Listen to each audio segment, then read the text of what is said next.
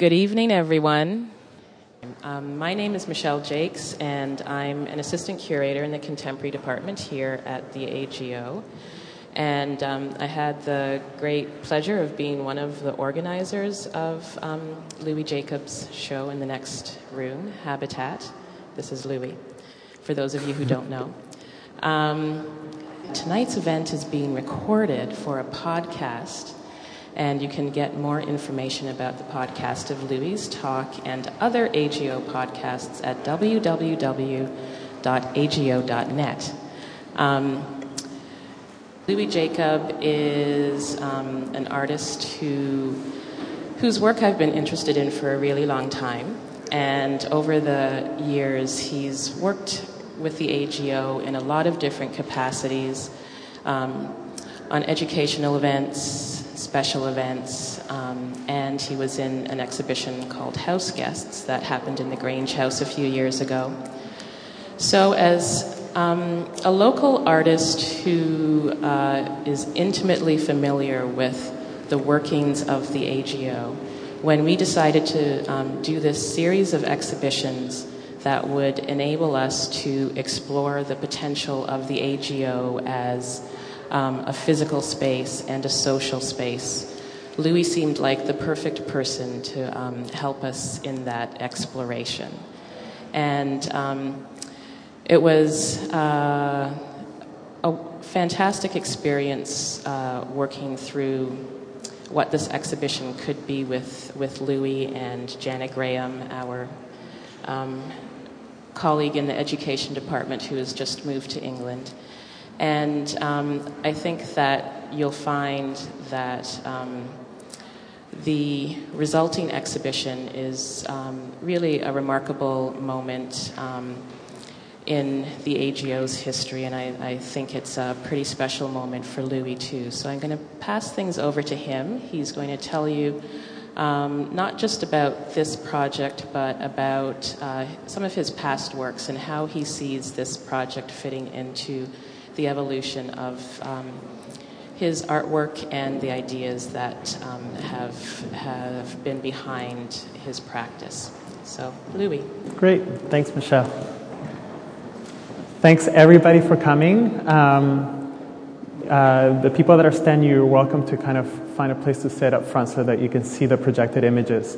Um, I guess let me know, we're in a kind of strange echo filled room, so let me know if um, anybody's having problems hearing what I'm saying. Um, I've decided to show works prior to the habitat, habitat installation. Um, just to provide a context for people, I hope everybody will have had a chance to see the, the project itself. Um, but I thought since we have it here in the gallery, uh, what I could do is bring uh, a context of work that preceded it. Um, one of the amazing things about being an artist is that you kind of leave a trail for yourself of who you are at different points in your life. So there's physical work that you, that kind of um, crystallizes different moments in time. And uh, it's an amazing experience for myself to be able to see continuities that I wasn't aware of. Uh, but it's only when I look back, uh, especially for an occasion such as the talk today, um, to see such striking um, consistencies. So um, I'm going to start talking about work that I made 10 years ago um, so this is the, the first um, painting. I was very much interested, uh, this is from 1995, um, and that year it seems like I devoted a whole year to making work that had this house image, so this kind of uh, building block or Lego block um, house image. And um, it was realized in a whole series of, of, of different work. So, as stickers that were left in various places, uh, stencil works, and so forth. So, this is from um, a series of found, you know, those sandwich boards from um, like housing developments that say, oh, there's an open house. Um, I found a bunch of disused um, signs. And so I, I, used them to stencil the house image and to kind of put them together as a, as a canvas. as a painting. Um, I'll show these images. This is also from the same year. Uh, in Vancouver, I collaborated with an artist architect named Andrew Power, and uh, we went around the city um, putting up these metal plaques uh, that were all stenciled with this house image. Um, we were interested in how people develop a sense of home in different places. So, what kinds of activities do people do to appropriate space and make it their own? Um, I'm very interested in kind of do it yourself culture. Um, so, the, the, the practice of uh, graffiti, of poster, art production, um, that's a way that people inhabit their, the city that they live in and make it their own, uh, give it the character that defines it. Um, that, that level of culture I find very active and very inspirational. Um, so Andrew and I went and uh, stenciled these. We were wondering about the kind of ephemeral nature of uh, poster and graffiti production. A lot of the time, graffiti gets put up, and a week later, it gets covered by something else. And that's certainly part of the vitality of that kind of production. Um, but we wondered in this work um, what if graffiti um, had a kind of semi permanence within the city, a semi permanence that one associates with signage, municipal signage that's put up by the city. Um, so we did this work that kind of straddles these two realms of urban imagery uh, graffiti and poster on the one hand, and uh, municipal signage on the other. So, so we put it up in different locations in neighborhoods, in back alleys, in parks, in industrial spaces, um, and made this kind of recurring image as a possibility of a space where you, as a viewer, could feel at home. Um, I'll show another image that I was pleased to find in my slides. Um, this is from an exhibit at the, here at the AGO that was organized by Jill Henderson. Uh, she's an artist um, who's living in the States right now. Uh, but she was very active as part of the explosion of artist collectives that took place in Toronto in the 1990s. Uh, the 90s were an extraordinary time in the city, I think, for collective art practice, and that's a fascinating field uh, if anybody um, wants to do some research about it. Um, Jill was one of three artists that ran a very significant gallery called um, Free Parking. And uh, this project uh, she organized an exhibit called 30 Seconds Plus Title, where it was a series of slide projections shown at night on the AGO's window facing Dundas. Um, and you would have two slides a slide produced as an art project by an artist, and the title next to it. Uh, and each image would be shown for 30 seconds uh, for the evenings of the run of the exhibit. And uh, so she was able to compile a pretty amazing exhibit of artists uh, from Scotland, from the States, and from Canada uh, that all existed on this slide carousel. Uh, so, uh, you know, this is kind of characteristic of the kind of initiatives that were taking place here during the 90s. Uh, very smart, sophisticated, um, and surprising way of, of exhibiting art. Uh, so for this, I did this piece, uh, House on House. Um, that was part of, part of this series that I've been talking about. Um, a couple of years later, um, I produced this little chapbook. I love zine, zines, uh, little photocopy uh, magazines that people make. I love what people put together with uh, very accessible media. Um, this was part of, I don't know if people remember the whole Mike Harris um, experience. Um, uh, it was a time of great uh, activism and great deba- debate in the province, uh, having a provincial conservative government that was um, causing changes to happen almost on a week by week basis. It was a very intense period.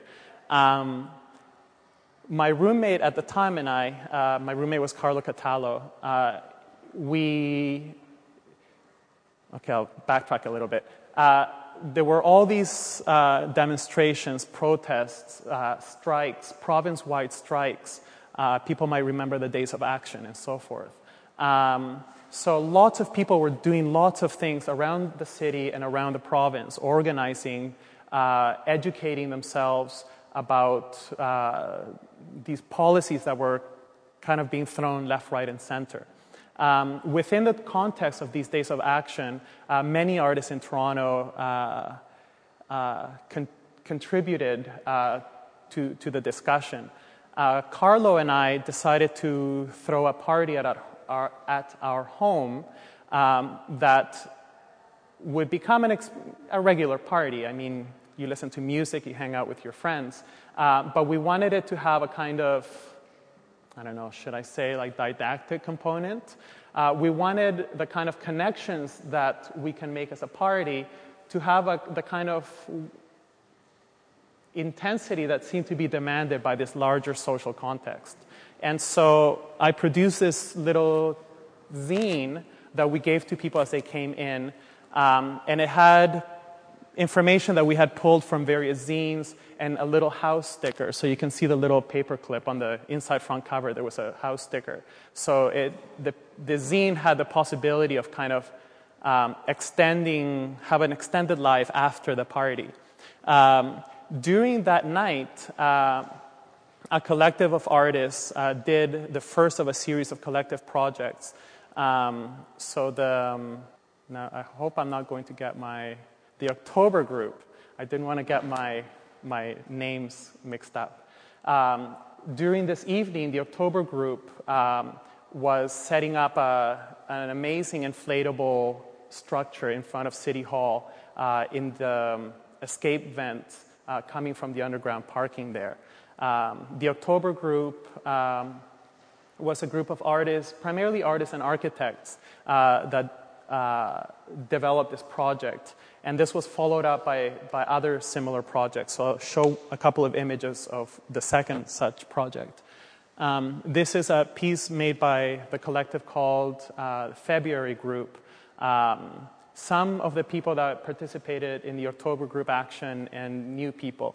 Um, we decided to do this kind of uh, mattress plaza uh, at Nathan Phillips Square. Um, and this was in the context of uh, Days of Action weekend. Um, the, the piece itself is fairly simple to describe. It's uh, an area, a soft play area, defined by some 70 used and discarded mattresses that had been collected prior to this action. So we created this kind of soft plaza within the larger Nathan Phillips Square space.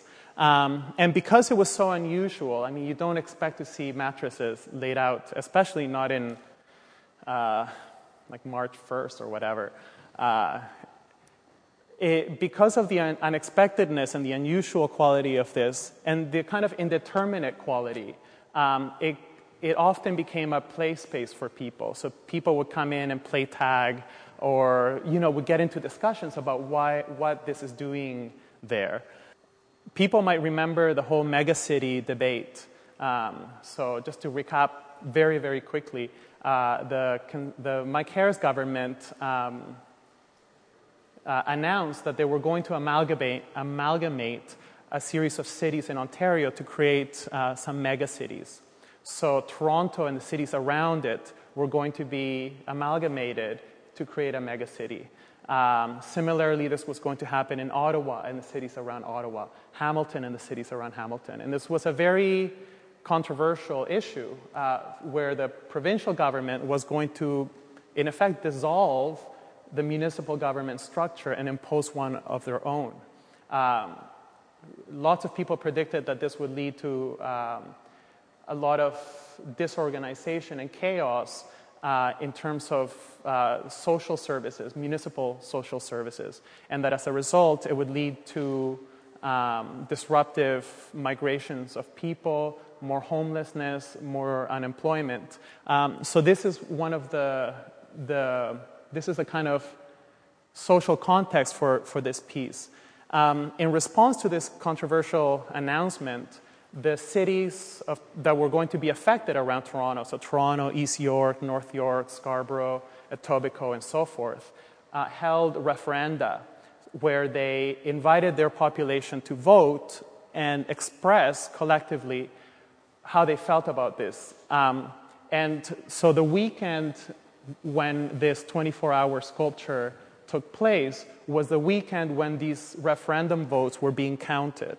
Um, so it, a, it, acted as a sort of vigil at City Hall, at the, the, the public house that we have, as a kind of vigil of public space itself, like what it means for people to come out of the privacy of their homes, of their bedrooms, uh, into the publicness of uh, political life. This sounds very kind of serious, and I'm trying to kind of give a condensed version of things. Uh, it's difficult sometimes to indicate how uh, a piece actually lives, uh, and this is something that you, you, know, you can't see in an image. Um, there's a lot of magical moments that happen, you know, when you have a busload of tourists uh, coming in, asking us what's going on and taking pictures, uh, when you have kids, people with their dogs, um, a lot of quite beautiful interactions and discussions happen on occasion of this very strange appearance. Somebody taking a nap. Um, I'll jump a couple of years. So now we're in the year 2000. I did this series of pieces that I collectively call the pedestrians. Uh, this is very simple, sim- simply using um, uh, pre-printed signage, uh, you know, for rent, uh, private property, you, you keep out, um, but stenciling this, this image of a pedestrian. And it seemed to me that when one talks about home, at the same time, one needs to talk about whose home. Um, and so, this idea of the pedestrian, this kind of idea of, of a person in, on the move, seemed really relevant and sort of where that person, you and I, feel uh, permitted, uh, feel welcome or unwelcome, feel solicited. Um, and so I was very intrigued to kind of see what would happen if, if I place this image on these signs with very different messages. Uh, and this led to uh, the development of the piece that I produced at the House Guest show uh, that Michelle mentioned in her, in her introduction. Um, did, ever, did some people get to see the House Guest show at, at the Grange? Okay, a few people. That's great. Um, the, the Grange is a historical home. Uh, it was built, I think, in the 1850. No, it was built before then. The interior is kind of um, has been preserved as a kind of period interior. Um, I think the period that was chosen to represent the house is uh, from 1840. And it's, in a way, the birthplace, not in a way, it is the birthplace of the Art Gallery of Ontario. Um, it was the private home, it was a private home until the owners uh, donated the house, uh, their property, and their art collection to the city for the establishment of the first art museum of Toronto. And um, so the house served as an exhibition space. Um, subsequently, over the years, um, construction has expanded behind and around the house uh, to create the museum that we have today, and that's indeed now under construction and expansion again. Um, for the 100th anniversary of the gallery, uh, the uh, curators organized this exhibit to invite contemporary artists to do installations, site specific installations at the Grange um, to look back on this 100 year history from a domestic environment to the public environment of a, of a public museum.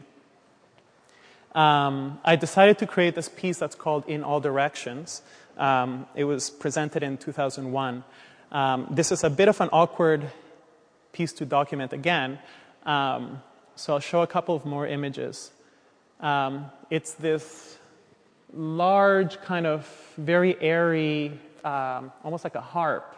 Uh, so it's a construction made up of strung wire. In between of the wires, there's little clips with LED lights, such that you have a series of lights almost floating in space.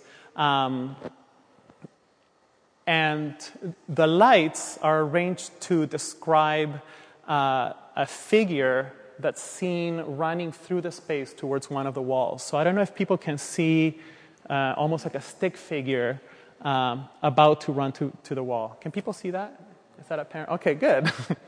um, it, it's, the, the piece itself was such so that the, the figure was life size to an average adult's body uh, so that there was this kind of correspondence, and it was fairly easy to identify that. Um, it's difficult to get a sense of scale once again from the from the slide, um, but basically, I wanted to, I guess, indicate this spectral figure, um, perhaps a figure from the past, perhaps a figure from the future, uh, who's traversing the space in this house and running towards one of the walls in a kind of uh, gesture of escape.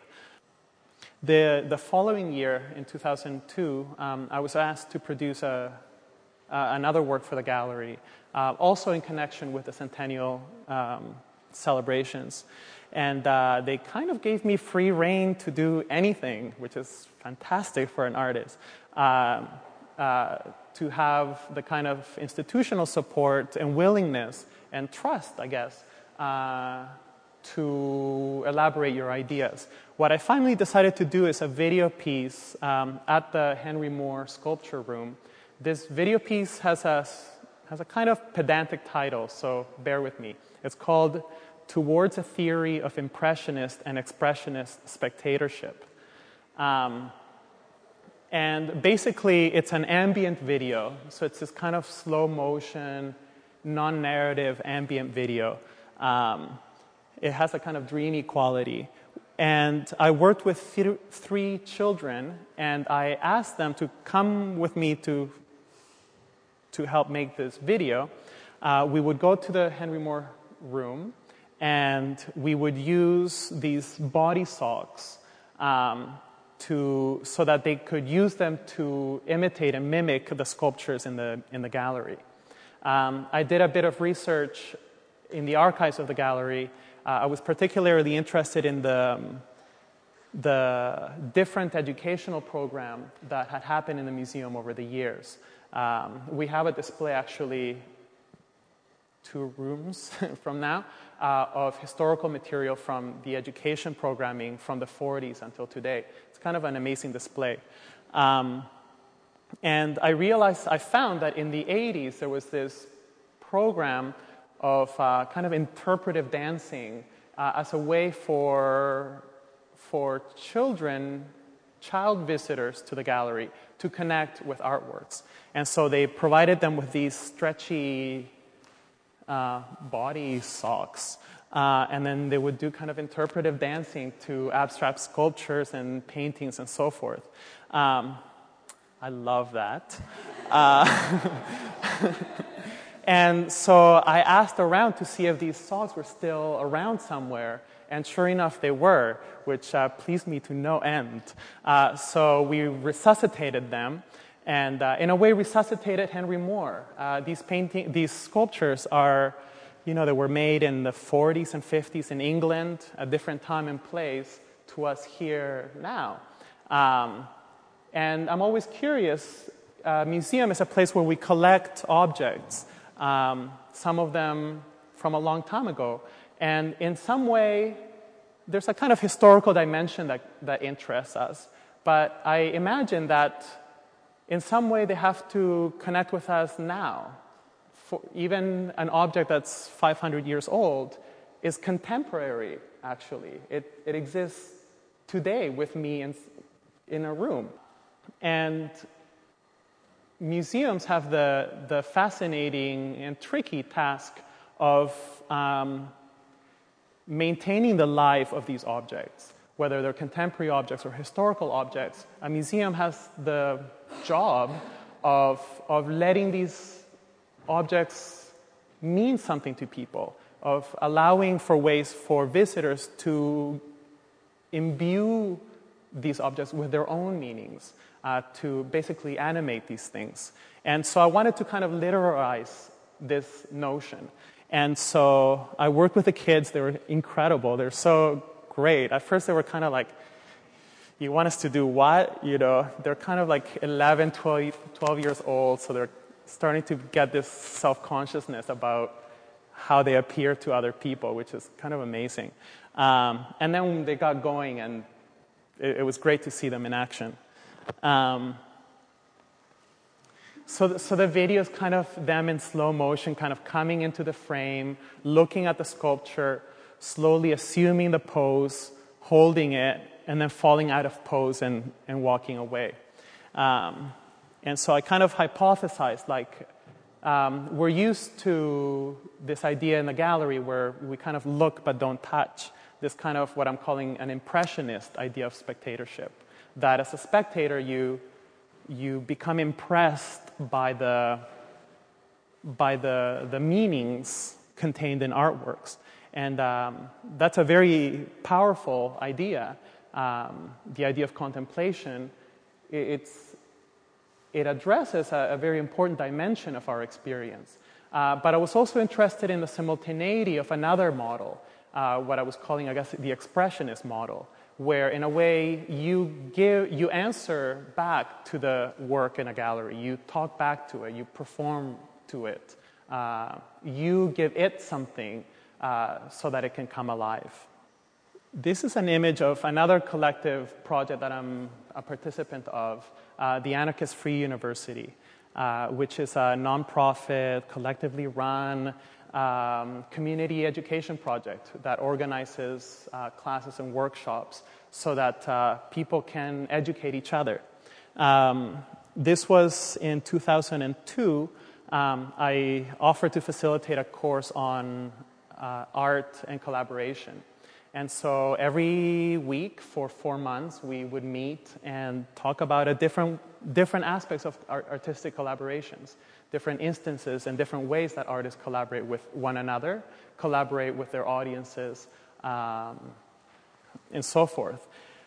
At the end of the class, the group said, Oh, we've been talking about collaborations. Why don't we do a collaboration as our last class? And so that's what we decided to do.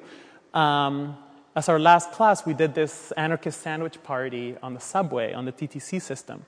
Um, so the idea was that we would all meet at Bathurst Station one day, one evening, and we would each come equipped with enough of one ingredient to make uh, 25, 30 sandwiches. And uh, then we'd get on the train and form an assembly line and start making sandwiches. Uh, so the first person would pull out pita from their bag and pass it to the next person who'd, uh, I don't know, I guess add hummus to it, who'd pass it to the next person who'd add roasted zucchini or something, and pass it on and on and on, so that by the end of it, you have a sandwich made up of the contributions of 25 different people. So this gigantic sandwich that we gave away to other um, riders on the, on the subway, and we also ate ourselves. So we had this fun potluck little dinner party. Um, so we rode the train from Bathurst Station all the way to the East End in Scarborough to Kennedy Station, and then across the whole city to the end of the line at Kipling. Is that it? um, and then back downtown. So all in all, it took about an hour, an hour and a half of this um, collaboration, collaborative celebration. Um, I wanted to document this piece because I thought that there's some important things about this action, this collective action, that I wanted to, in a way, bring into a kind of art discussion. Um, and so I invited people who participated in that action to help execute a series of drawings documenting uh, the event. And so we produced five large drawings. If anybody's interested in seeing them, three are, in, are Three of them are on exhibit right now at the Birch Libralato Gallery uh, near King and, no, Queen and Bathurst. Uh, so, uh, so I'll show some of them. Uh, this is the first three of them. So you see on the left image, kind of people gathering, congregating, and waiting at Bathurst Station, kind of thinking like, "Are we really going to do this?" Uh, and also excitedly, like, "I can't believe we're going to do this." Uh, and then the other two images are people actually assembling the sandwiches.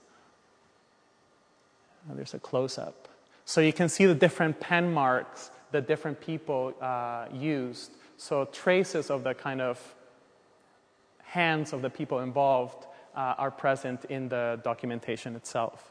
I organized a tour of this show, of, of the, this work, um, that went to four, four artist run centers in Canada.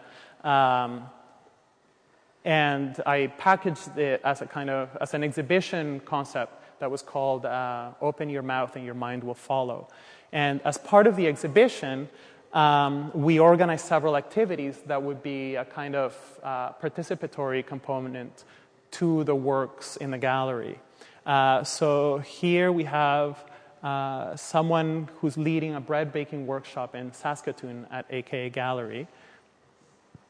So I'll show some images of the, of the bread baking workshop.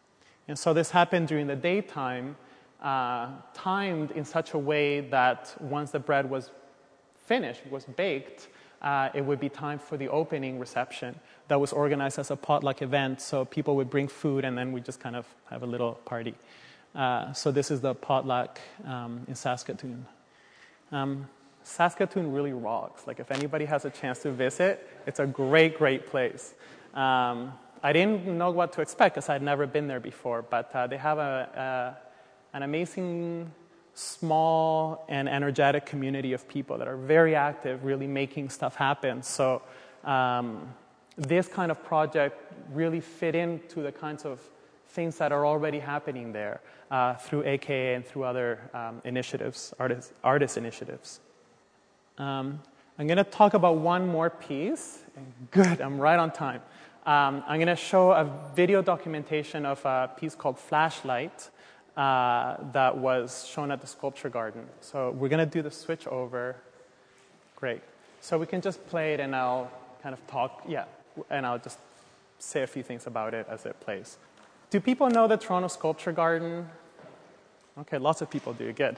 Um, it's a space at uh, King between Church and Jarvis that's a City of Toronto park that has uh, an ongoing program going for almost 20 years now, um, where they commission artists to present outdoor sculpture works. And so right now they do two projects a year. Uh, one artist showing a, a new work uh, during the spring and summer months, and another artist during the fall and winter months. So it's a great space. Right now there's a project by Derek Sullivan. Um, this was shown last in the summer last year. Uh, it's a piece called Flashlight, that in some regards is a kind of direct um, sister or brother to, to the habitat piece here. Um, I, I tend to think of it as, you know, this is a kind of outdoor version of this indoor work. Um, it's basically a modified children's playground. So I wanted to do something that, um, in a way, worked more with one's expectations of what a park is rather than one's expectations of what sculpture is.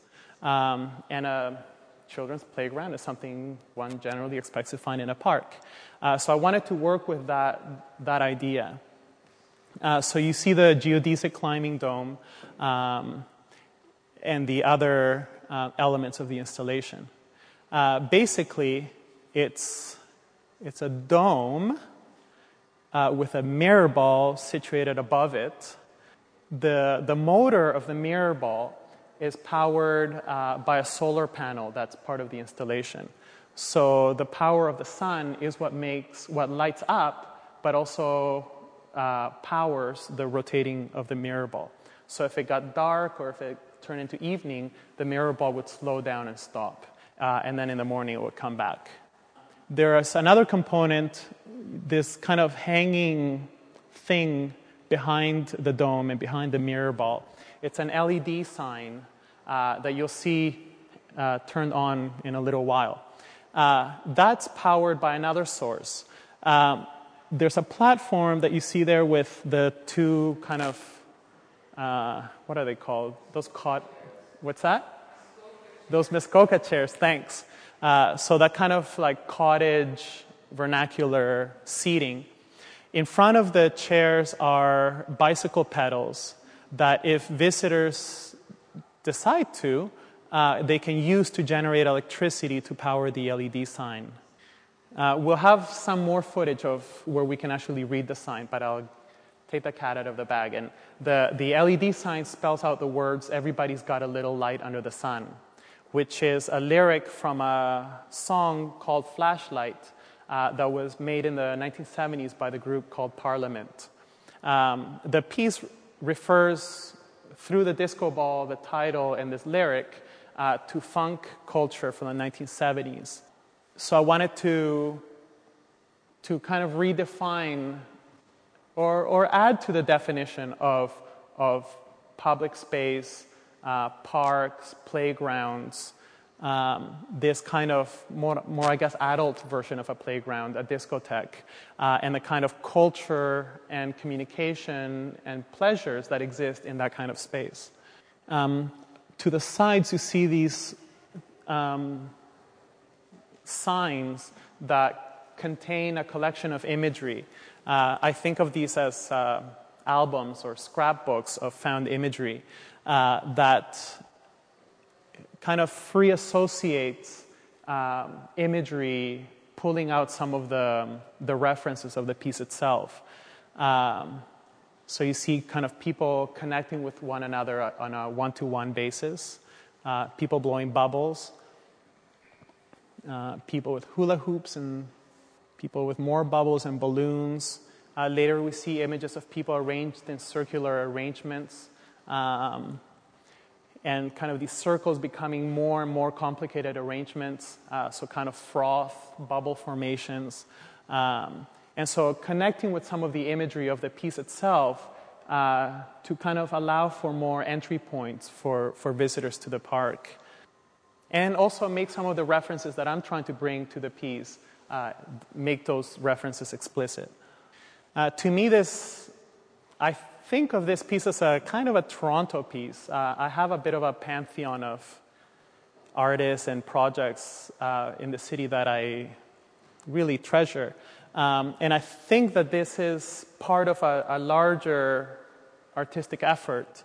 Um, uh, Paige Gratland's here. She's done some amazing projects, uh, some collaborations with Dave Millman, one in particular called uh, Free Dance Lessons, which are this series of impromptu uh, interventions uh, on subways, on the street corner, where they simply invite people to dance. So they have a simple sound system and a handmade sign saying free dance lessons. And the idea is that people will just kind of ideally break into spontaneous dance with strangers. Um, uh, other artists like Adrian Blackwell and Kika Thorne, Sandy Plotnikoff, there's a lot of, there's a very rich culture of this type of production in the city. Um, and I very much see this as kind of being indebted to this, this culture.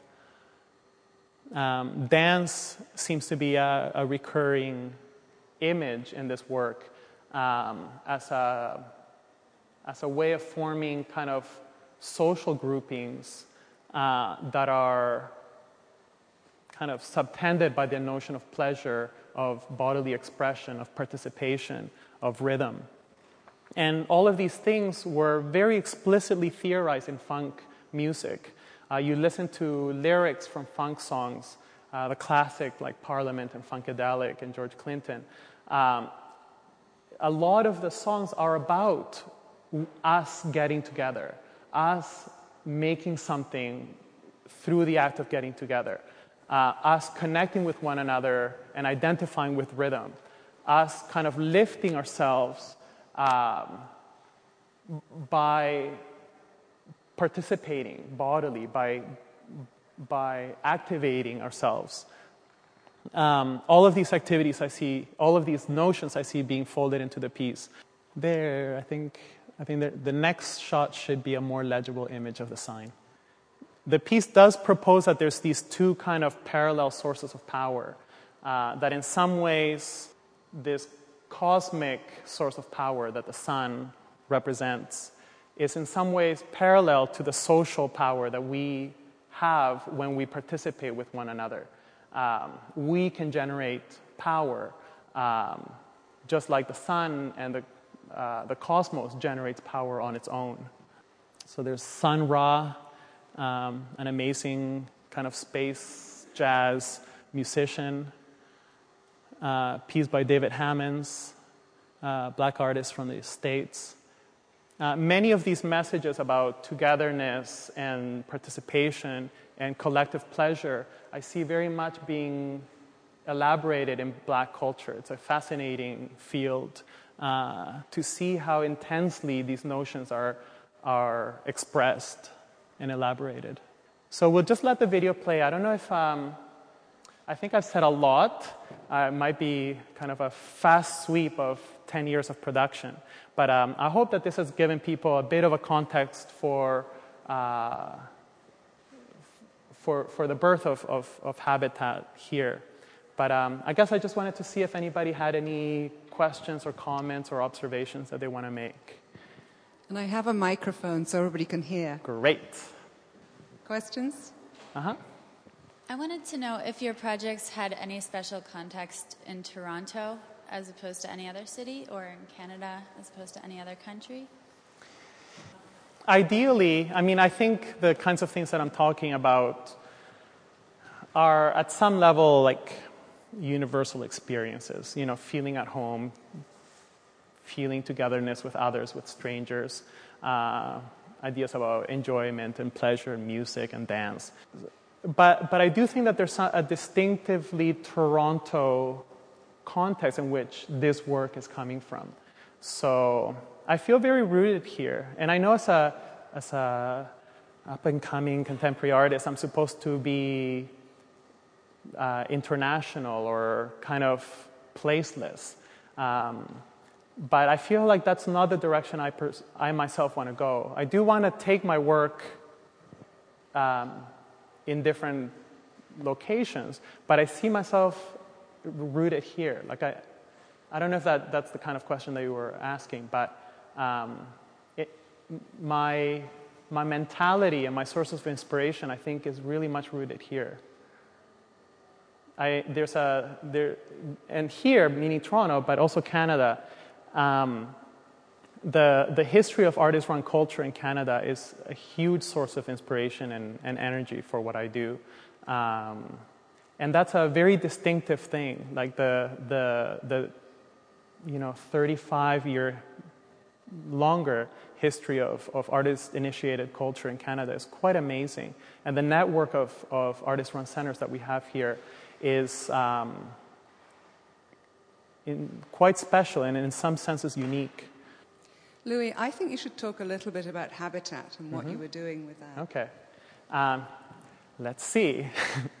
um, I was thinking today, actually, it's good that this talk isn't happening in the installation itself. I've done talks at the installation, and I've always come away kind of scratching my head, feeling like something went wrong, and I don't know what it is. And I realized that um, that you can't kind of talk about it and be in it at the same time. Uh, in a way, talking about it while you're in it takes away your experience, takes away your, the possibility for even experiencing the piece. Um, so, you know, even being a few feet away from it, uh, I think helps. Um, the piece is called Habitat, that I guess goes back to, to what, the kind of work that I started out with, with the house imagery. Um, it's, it refers to the notion of being at home, the notion of inhabiting a space. Um, the, the premise for the exhibition was that to try to experiment within the context of the AGO with notions of engagement and participation with viewers. So that was the premise that I was presented with uh, in order to, to develop this piece there's a few things going on simultaneously. I hope everybody's just going to explore on their own because, in a way, that's what says it all. Um, but, but I'd be happy to say a few things about it. Um, on the one hand, I wanted to develop a piece that would be satisfying at a visual level, so that if somebody only wanted to look at it, it would be interesting. Um, but on the other hand, I wanted to make a, something that if you only looked at it, you would only really get half the story. Uh, and in some ways, Flashlight is similar to that. If you, you can look at it and hopefully it'll be rich enough to, to give you something. Um, but if that's all you do, I think you would really only get half of the story. It's really once you get involved that things come alive. Um, so that's a similar strategy that I wanted to do here. I've been pleasantly, I come to the installation and kind of incognito, like watch people, because I don't know, it teaches me so much. Um, and, you know, I see people kind of testing out the different chairs and, and, and doing that. And sometimes I see people, I don't know if people have seen those white chairs that are kind of, they have this kind of metal fence. They're kind of made, made out of fence. Um, a lot of people have said about how they look like they're going to be very uncomfortable, but once you sit in them, they actually turn out to be one of the most comfortable chairs in that space. And that's the kind of thing that I'm talking about. I think that there's a, a knowledge that we can get through our eyes, um, but there's a knowledge that we can only get from the fullness of our bodies. And, and that's the kind of experience that I want to highlight through this installation. Um, on the other hand, there's a kind of, just like with the flashlight piece, there's a, I'm ruminating on our recent past, the 70s, in the case of uh, the flashlight installation, in the 70s and 80s in the case of, of Habitat. Uh, almost all of the objects in the installation uh, come from the 1970s and 80s. And I think that of that as a special, interesting, and vexing moment of our recent past when some of the aspirations of the moment in, right before it, the 1960s, morphed into the moment that we're living in today. And I think that some of the questions about individual, individualism or even hyper individualism and collectivism some of the, the questions and problems that we feel about, about our relationship to nature, for example. I think that there's a lot to learn in how it is that we've, we're in the process of answering these things through what the changes that happened during the 70s and 80s. Um, you know, the 80s were the time of Brian Mulroney and Margaret Thatcher and Ronald Reagan. A lot of long historical efforts were demolished uh, at that time, um, or if not demolished, were forced to reconfigure in ways that we still are finding it difficult to articulate. Um, I think that a lot of the kind of efforts of uh, internet organizing and uh, anti globalization organizing and the concern about uh, corpor- corporations and the privatization of everything are these vexing questions that deal with uh, these ideas about uh, a society constructed of individuals versus a desire for some kind of connection between people, some kind of we in our experience. Um, and I think that many of, I don't know, just to repeat myself, I guess, for me, the 70s and 80s are a moment that I really think we need to look at together um, to, to kind of dig and, and make something out of. Does that make some sense? Yes, it does. I have to say that for us, you know, we're, we're under construction, transformation AGO, and we're looking forward to 2008. There's been a really interesting moment to have this art here because we're thinking about how people experience art. You know, what is the visitor experience? What happens when you come in and stand in front of a piece of art? So hopefully this is the beginning of many experiments. Any more questions? I have uh, two. One, I think, is a quick question. You said that the uh, little lights that were at the Grange um, installation, mm-hmm. formed a figure that was fleeing. And I was really surprised at that word because I thought you were going to say leaping into something, but you Yes. said fleeing as opposed. So, why fleeing?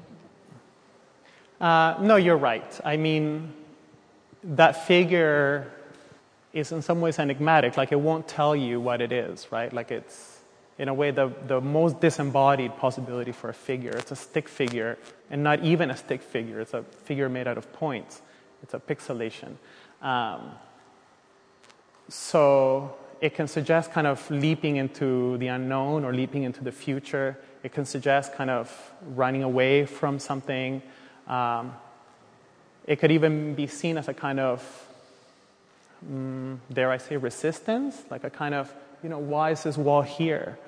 Like, you know, why is this stop here?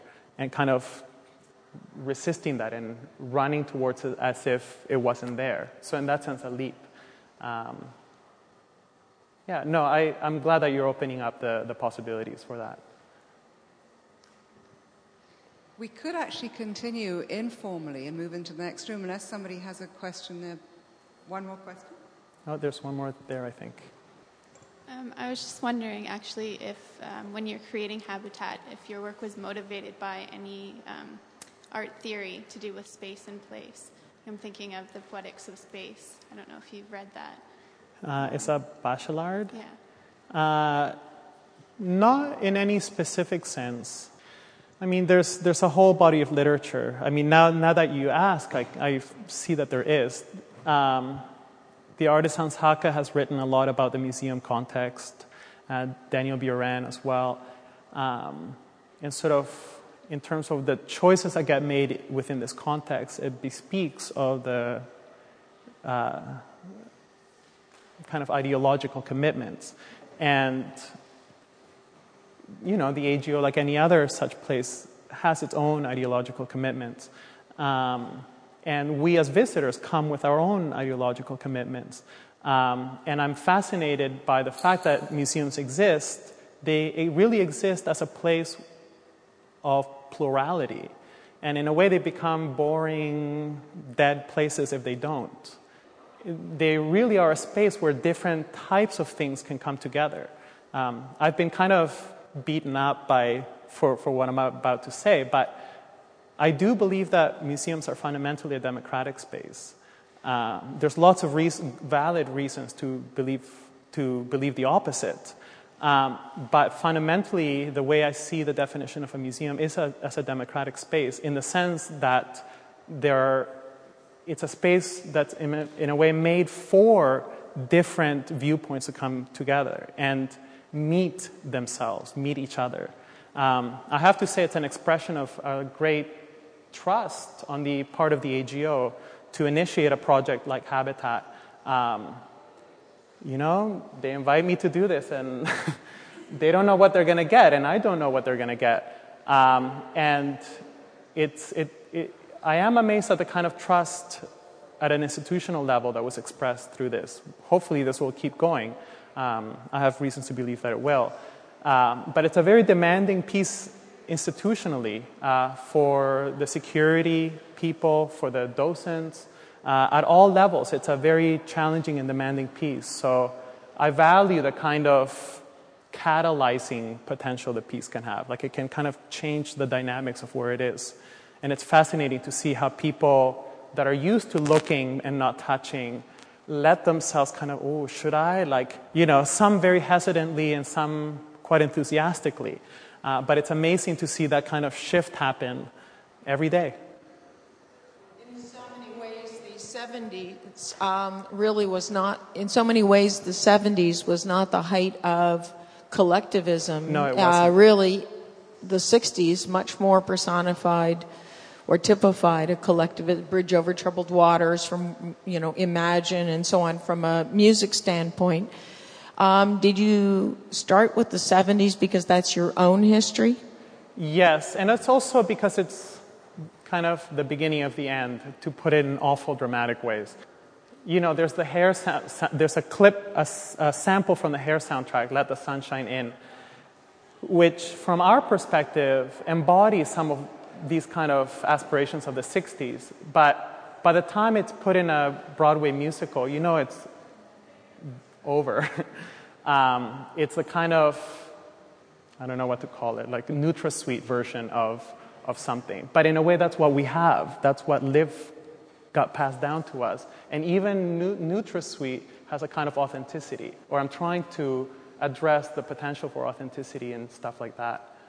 I'm glad that you mentioned this, that the 70s is kind of a peculiar, there's something very peculiar about the 70s for us. Yeah. Let's finish up. I wanted to thank everybody for coming here and attending. And uh, by all means, we can continue this discussion afterwards. Yes, and thank you, Louis, so much for this project. It's been really interesting to watch the public interact with it. Great. Thank you very much.